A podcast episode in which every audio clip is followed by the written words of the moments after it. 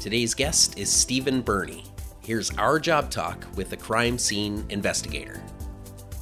Welcome to the Job Talk Podcast, where we talk with people who love their jobs. Our guests open up about their challenges, surprises, and secrets to success in their industries. Through conversation, we explore their careers, past work experiences, and the education that got them to where they are now.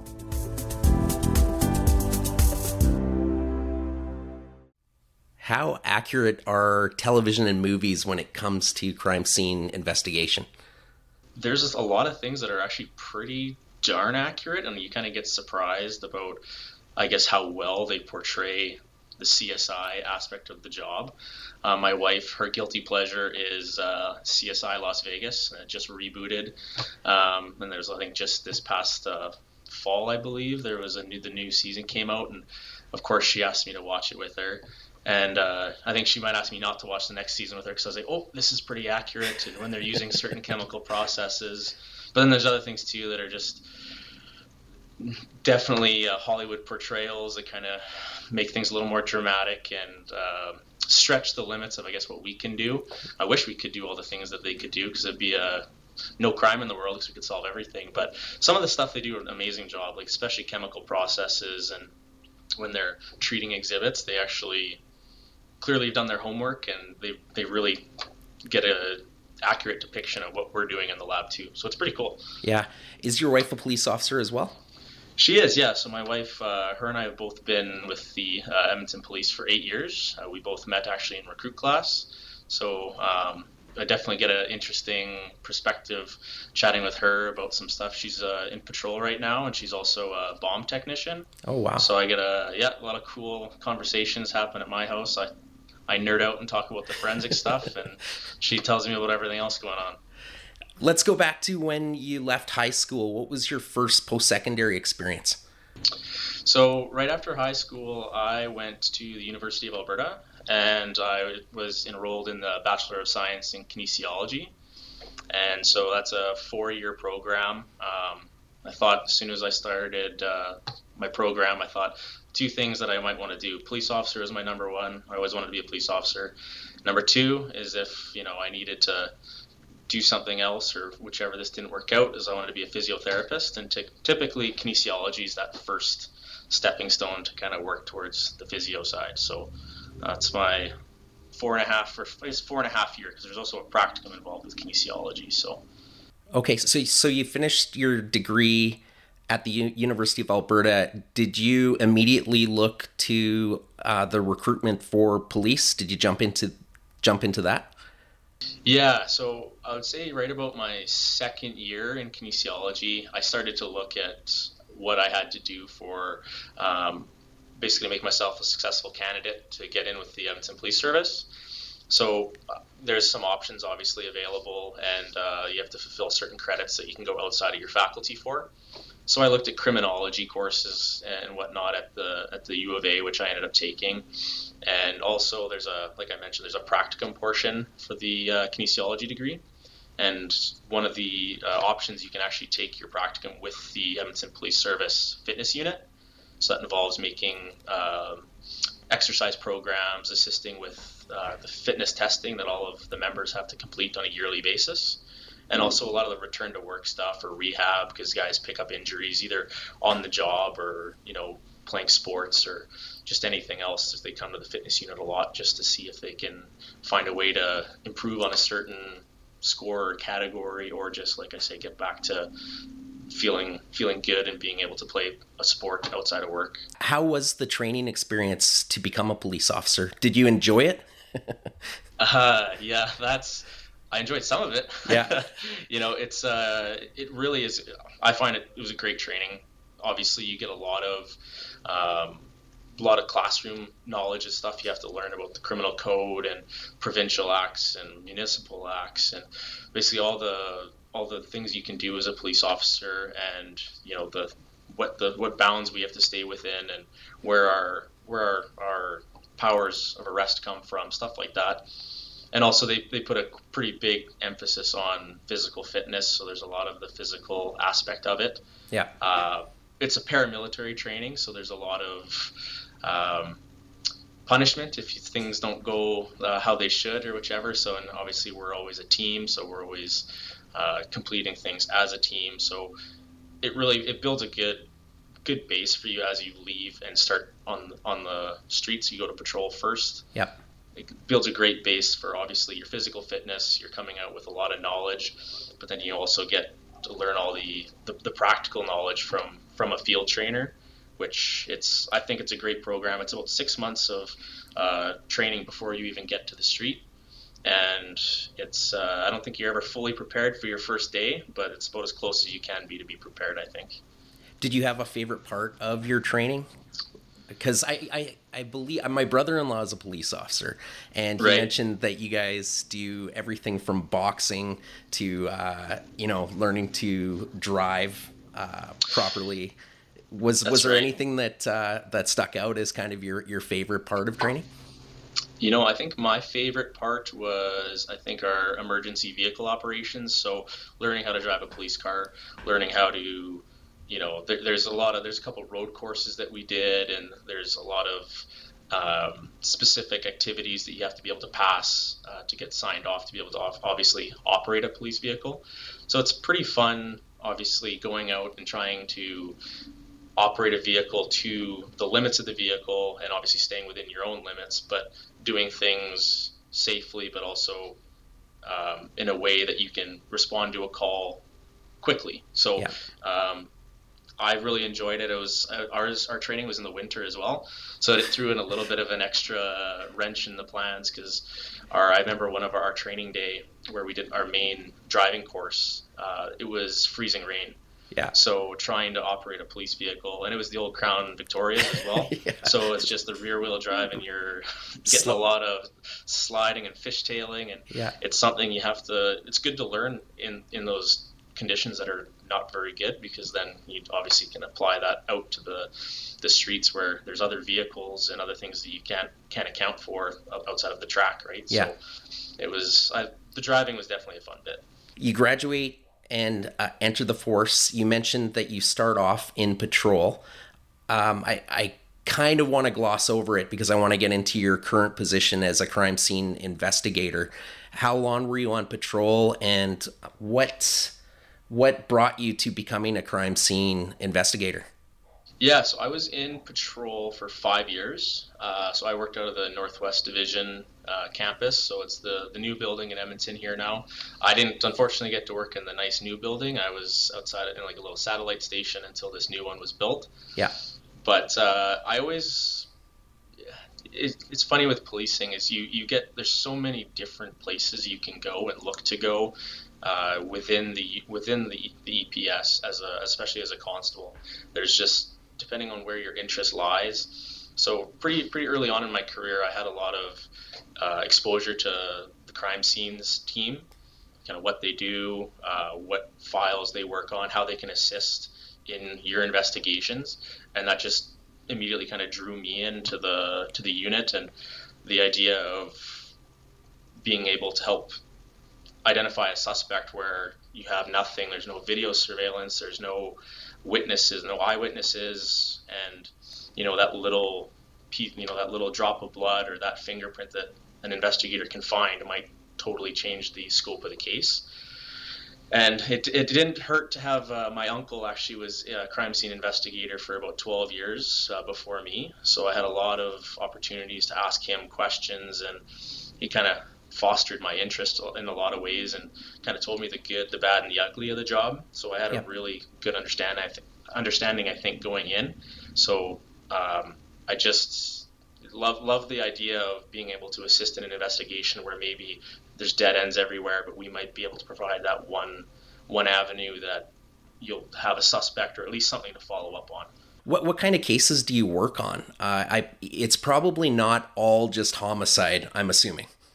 No, no. There's basically if you can think of the if the crime type, we'll work on it if, if there's something there for us to do. So there's anything from a recovered stolen vehicle uh, that has drink containers, you know, blood in it or anything like that, or even just applying fingerprint powder to the inside of recovered vehicles or on the outside. there's t- typically your break and enters. We go to a lot of those, especially for people's houses and and uh, businesses, some of the industrial stuff as well. Uh, robberies, there's sexual assaults and assaults of all types. As you mentioned, there's homicides that we we if there's a homicide, we're obviously we're out there every time. Um, but there's basically any time there's a, a victim and there's any any chance that there's forensic evidence, being you know the DNA or the fingerprints, we're we're typically there and uh, working on those files with investigators to try to obviously help their investigation and provide as much evidence as possible. Okay, how closely do you work with forensic scientists? And I'm assuming there's a difference between a crime scene investigator and an and a forensic scientist. Definitely, yeah. So the scientists are uh, basically we, we we deal with them a lot indirectly, actually. So it's funny when you meet them face to face. They say we kind of say, "Oh, I've seen your name on a bunch of papers, and they've seen my name on a bunch of papers," but there's not a lot of face to face interaction. but uh, the forensic scientists are obviously huge for us. They they typically have like a master's, um, so quite a bit more trained than someone like myself. Uh, and they are doing a lot of the interpretation of DNA profiles that I send. Um, so if I swab, for example, some blood at a scene, and I send send that swab to the to the lab for analysis, they'll be the ones kind of interpreting interpreting the DNA profiles, and a lot of the times we get mixtures because obviously, you know, if some people share drink bottles or something like that, right? So if you get a mixture in a drink bottle, they can sometimes tease out one or both of those profiles and be able to say male, female, or two males, or whichever. So we deal with them quite a bit, but really indirectly. A lot of the, a lot of the time, it's they send us their forensic report, and we send in our request and kind of the details of the case.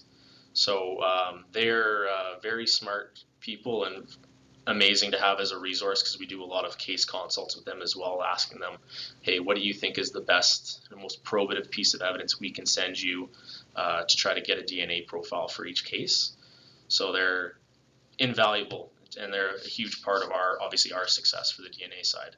Yeah, I imagine your day to day changes all the time. There probably isn't just your typical day on the job. But can you talk a little bit about maybe talk about a homicide scene that you showed up and kind of take us through what you do on a case like that?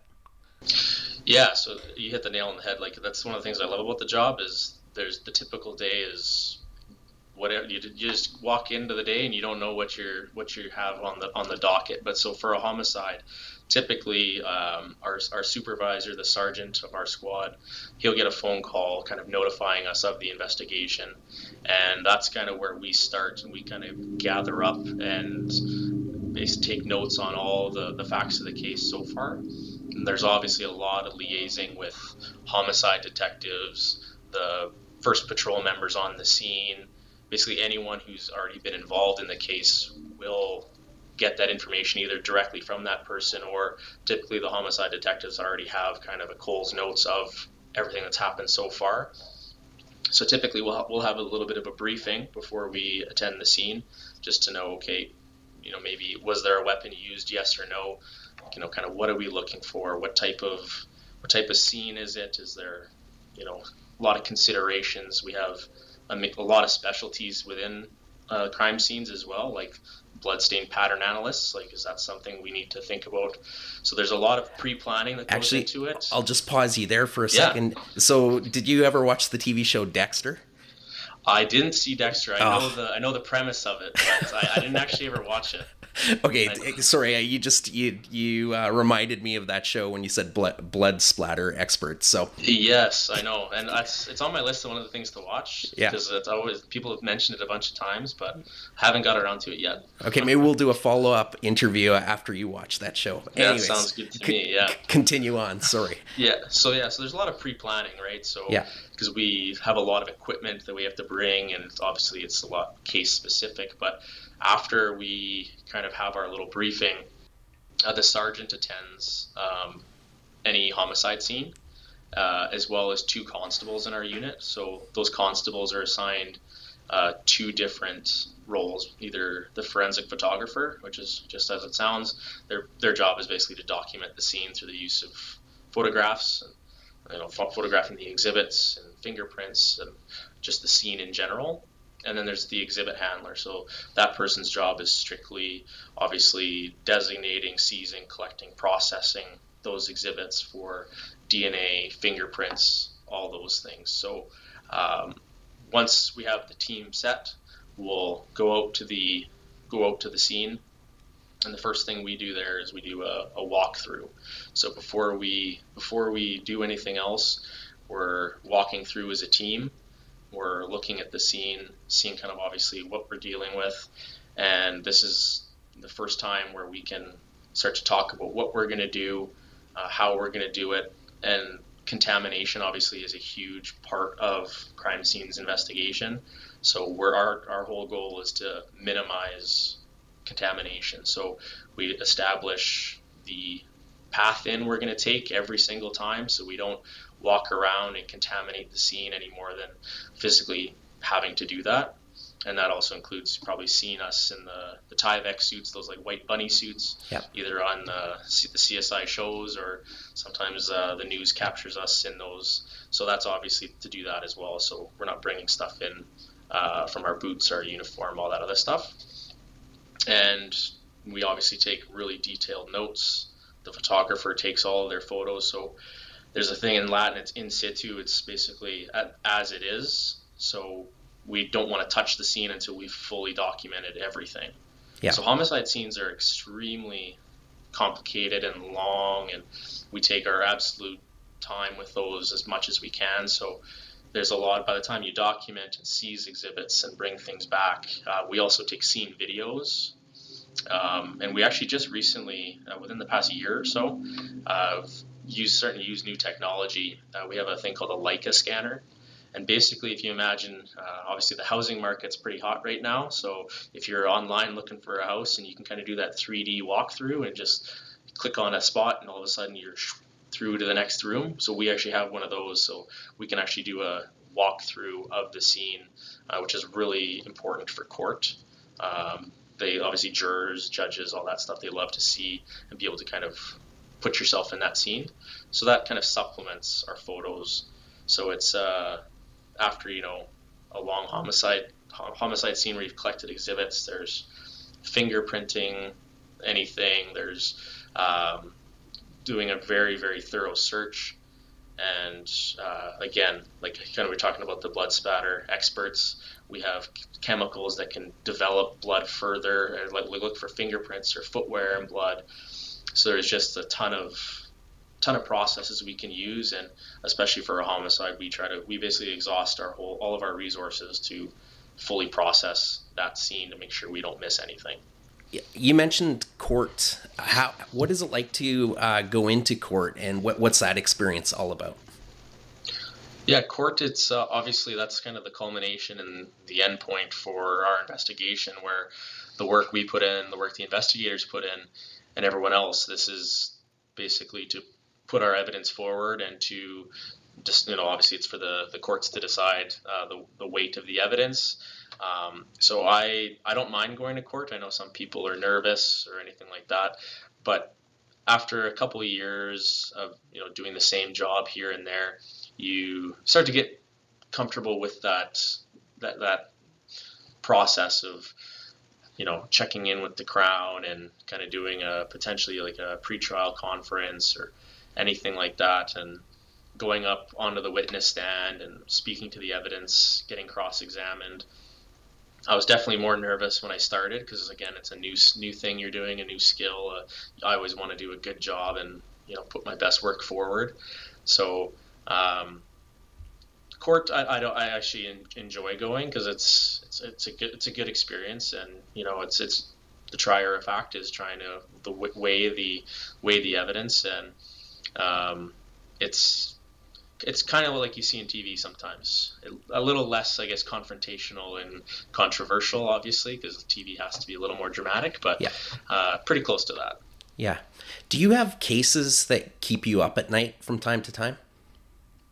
Uh, is in just like the the workload or the things that we have to process and see or? Yeah i think i'll turn it into actually because you you see a lot of traumatic things. Do you, do you have a support network? Uh, does the the police service offer ways for you to cope and help you through maybe some more traumatic things that you've you've seen? Definitely. Actually uh, the eps is um, I don't know if I can say world renowned, but they're definitely renowned, especially in Canada, and I, I, believe even probably within the United States too. They've looked at a lot of our programs, uh, specifically made for helping members who went through a traumatic experience uh, and supporting them through their their experience. We have um, the critical incident uh, support members, so basically you, you get trained and you reach out to members who've been involved in a critical incident. That can be anything from obviously seeing a very traumatic thing or having to perform life-saving measures on a person. Yeah. Um, so there's amazing supports. There's our our employee family assistance team are great with speaking to speaking to the members and getting them supports that they need. There's like psychologists and uh, people like that that we get to liaise with if if required. Like there's we're always told that that option's there, um, and I know some members really take advantage of that uh, resource. And I mean, obviously, looking after your mental health is as important as your physical health, and I think we've all really learned that. Um, so there's tons of supports, um, and then obviously the, the first support that we all have, I'm sure, is family too. So I mean, you know, I'm, I'm lucky in the sense that my wife being a police officer, I can kind of talk pretty candidly about some of the more uh, graphic things I've seen because she's seen probably the same or close to the same. But um, having a good support system is at home is just as important as what the uh, EPS provides us. Which, when you use those two together, it it really helps with seeing some things for sure. Yeah. Do you guys actually see each other? Is is this not a career where your shift work? Yeah, you know what? The, we got really lucky. Um, we when we both came out of recruit class, we both went to um, the same shift pattern. We were working in different parts of the city, but uh, we worked the same hours and we had the same days off. But that changed obviously when I came to forensics because the the schedule was just a little bit different. But again, we got pretty lucky, and um, I had requested the forensics unit, if possible, to kind of put me in a certain squad that would allow me to see her the most. so obviously they they do preach a, a good work life balance, so they managed to accommodate me there. So that was quite quite good. But um, you know, with all the training that we get to. Um, one of the awesome things about forensics now is we used to have to go to Ottawa for two months to get trained. Um, we're now doing that course here in Edmonton. So having being you know being in Ottawa for two months is uh, quite a long time to be away from you know your loved ones. And um, we don't have any kids but just, it was especially hard on people with kids. So having having the course here at least i was able to see her. But of course um, she's a bomb tech like i mentioned. So she actually ended up going to ottawa for five weeks anyways. So um, that was uh, yeah we spent a little bit of time away from each other kind of doing courses and everything like that. But we just try to really work on the work life balance side of things and but shift work uh, it's not not ideal sometimes but yeah. uh, we make the, we make the best of it. Can your days be quite long? Yeah in forensics especially i found uh, like you use a homicide for an example. Once you start that investigation if you're the crime scenes team on that file you're on that file from start to finish. So you know it's not unusual to end up working six hours extra after your shift is over to try to finish uh, the scene or you know obviously if there's a search warrant we have certain parameters we have to follow. We can't be searching or entering the house after the search warrant has expired. Um, and then again uh, we attend the autopsies for all suspicious deaths. So we uh, speak with the medical examiners and uh, but they're the ones who set the autopsies. So sometimes we'll have to come in on a day off to either finish a scene or we'll have to go in for the autopsy to basically we have, we capture photographs for them, and obviously there's exhibits to seize from the deceased person as well. So that's uh, that's our function there. But the days can be can be long, but it's uh, it's sporadic and you can't really plan for it. But yeah, what what are some of the obvious challenges for you in your career? Uh, in crime scenes, I'd say we're we're a pretty busy unit. Um, there's and we're a small unit too, and that's that's kind of where the the crux of burnout starts to kind of creep in a little bit. Is uh, there's a small small unit, and we service all of Edmonton. And as we kind of were touching on before, if there's any forensic evidence in a file, like a recovered stolen vehicle, a break and enter, a mischief, which is just damage to property, uh, and then to homicides, um, we're we're going right. There's uh, not a lot of us to be able to service all of Edmonton, and Edmonton's a growing city. There's obviously uh, people are coming into the cities, uh, especially when the economy is a little lower. They're kind of you flock back to where all the resources are. So when we kind of see an influx of people, uh, there's sometimes a little more more crime associated with. Uh, obviously, more people can be more crime. So just having to provide that same level of service with a small unit can be a little bit difficult, and so the workload can be pretty high. And then obviously for our for our unit, we try to provide the best service and detail detailed reports. So we really try to do our best job possible for each file.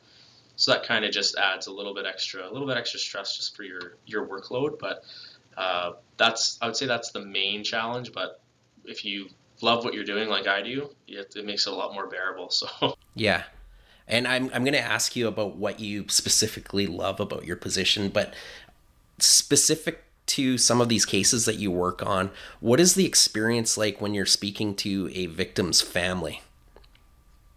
Yeah, you know, in crime scenes, we don't deal with the families as much. Okay. Uh, at least for like some some crimes, we definitely do. So for for a break and enter, for example, we are obviously in that person's home. So they a lot of the times ask us what we're doing, what we can do, uh, ask us the limitations of the fingerprints, DNA, kind of what we're looking for, trying to find, um, why we're taking certain items or you know seizing items from from their home, especially touched by the suspect. We always ask their permission first because obviously it's their property, and uh, we tell them why. But um, you know, obviously, typically when you deal with the police, it, it's rarely for a good reason that you're uh, calling the police or needing the police. So uh, trying to maintain that level of compassion and explain to people why you're there. Um, and obviously, our main goal is to help people and, you know, obviously bring a level of closure and uh, potentially find people responsible for committing crimes or victimizing people. That's kind of the main goal. So I always tell people uh, what I'm there for and why I'm doing what I'm doing. Uh, but on more major case management style of things like a homicide, we don't deal with the family as much. That's typically the uh, the investigators because we more or less just assist them in their investigations. But I know from our homicide detectives, they, they have constant communications with the families and update them and try to provide as much information as they can because obviously that's probably the worst thing imaginable is losing a losing a loved one like yeah. that. So um, I know that they really work hard to try to provide that level of communication that they, they don't feel left out and that we're still constantly working on their file or where the file's at. So okay. What characteristics make a great crime scene investigator, do you think? That's a good question. I'd probably say uh, being detail oriented is definitely a, a good one. Um, being able to notice small changes or details, because fingerprints being the, the main example, is it's really tough uh, if you can't see a fingerprint or anything like that to be a crime scene investigator because if you ask any one of us probably what they'll say is the old fingerprints are our bread and butter so to speak.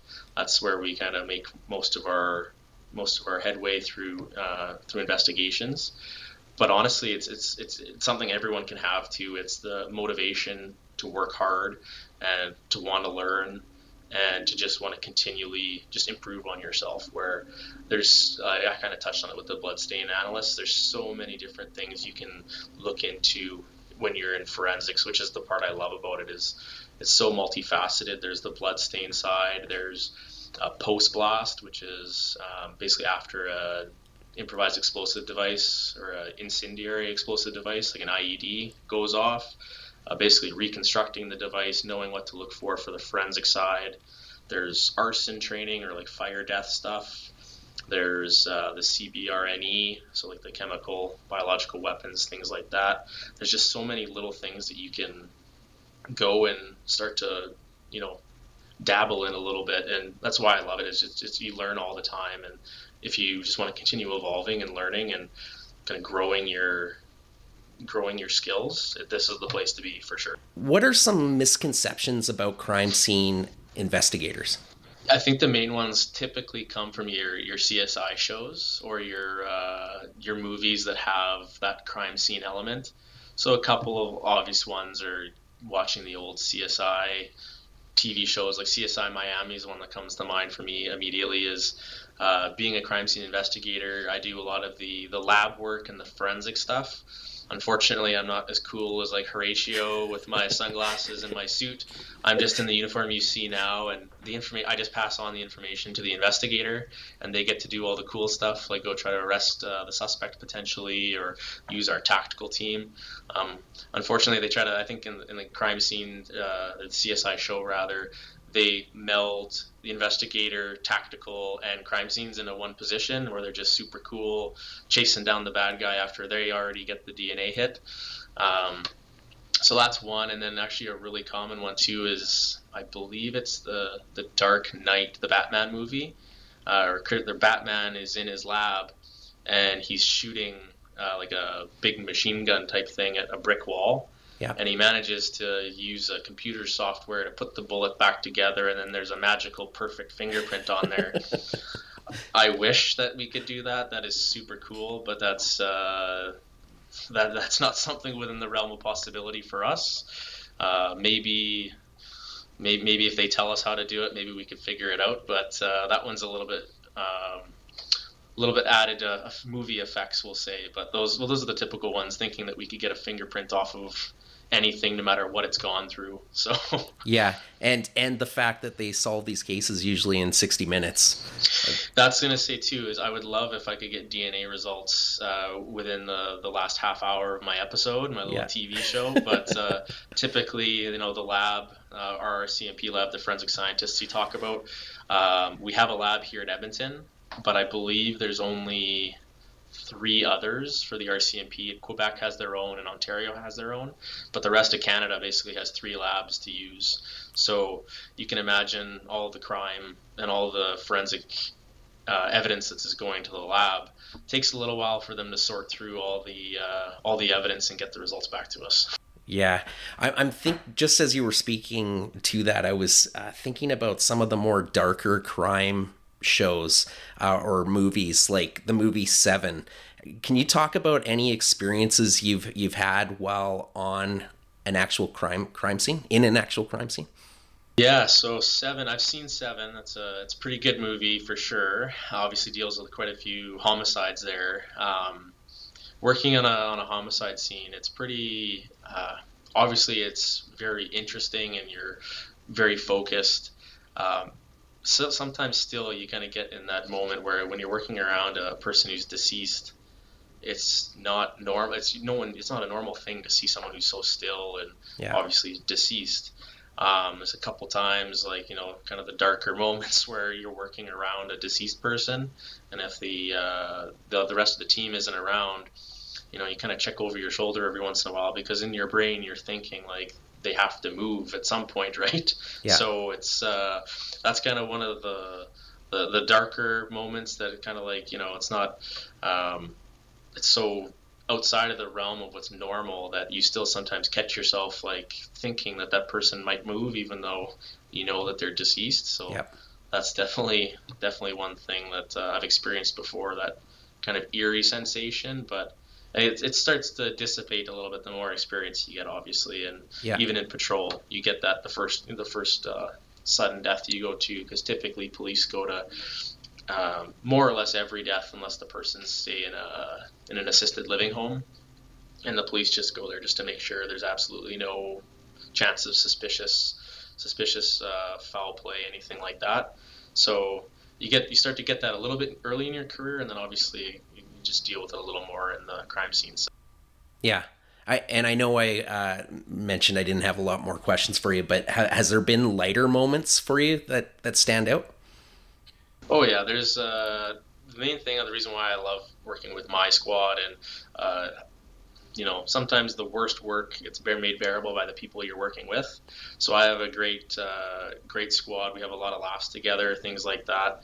Uh, we, we try to spend some time together on days off, but there's lighter moments like sometimes uh, the funny one I can think of actually it's uh, again we were we were at a homicide scene but we were outside um, searching a, a, backyard and we were looking through the uh, garbage is since wintertime and this was there's tons of snow. I can't remember which year it was but we had just tons and tons of snow. And we were moving the new uh, wheel garbage cans that we have here in Edmonton. We were wheeling those into our containment area to search uh, the next day because it was at night. And my one uh, squad mate, she's wheeling the cart backwards and she slipped and fell on her butt. And obviously, uh, she, that was the funny part. But then the cart fell on top of her, and the lid very slowly opened, and all the snow that was sitting on that thing hit her right in the face. so I mean, even uh, even at some pretty uh, not so great scenes, you can have a couple moments of uh, where you have a, a laugh and uh, something like that, where you know it's kind of like that. Uh, it's simple humor, we'll say, because it yeah. was someone basically getting a. It was in slow motion too. I almost reached and grabbed the the, the lid before it hit her, but the lid kind of came back and she was covered in snow from head to toe. So yeah. sometimes things like that makes it uh, makes work a little more bearable, and you get to have a good laugh. And yeah. still laugh about it now when it was probably close to at least six, if it was this winter, it was at least six months ago. Yeah. And if it was more than that, it's something we still talk about and laugh about. So well, uh, at least her gun didn't go off when she fell too. That, that's that. right. Yeah, yeah. so, well, I think the funny part too is she was the photograph officer, yeah. so she was protecting the camera. Oh, okay. That's the most important part. Yeah. So protecting the camera, so she couldn't get a, can- a hand up in time to get that stop the lid from basically giving her a smack. So yeah, it was pretty pretty good. awesome. Are there any surprises that you've experienced through through your career as a crime scene investigator?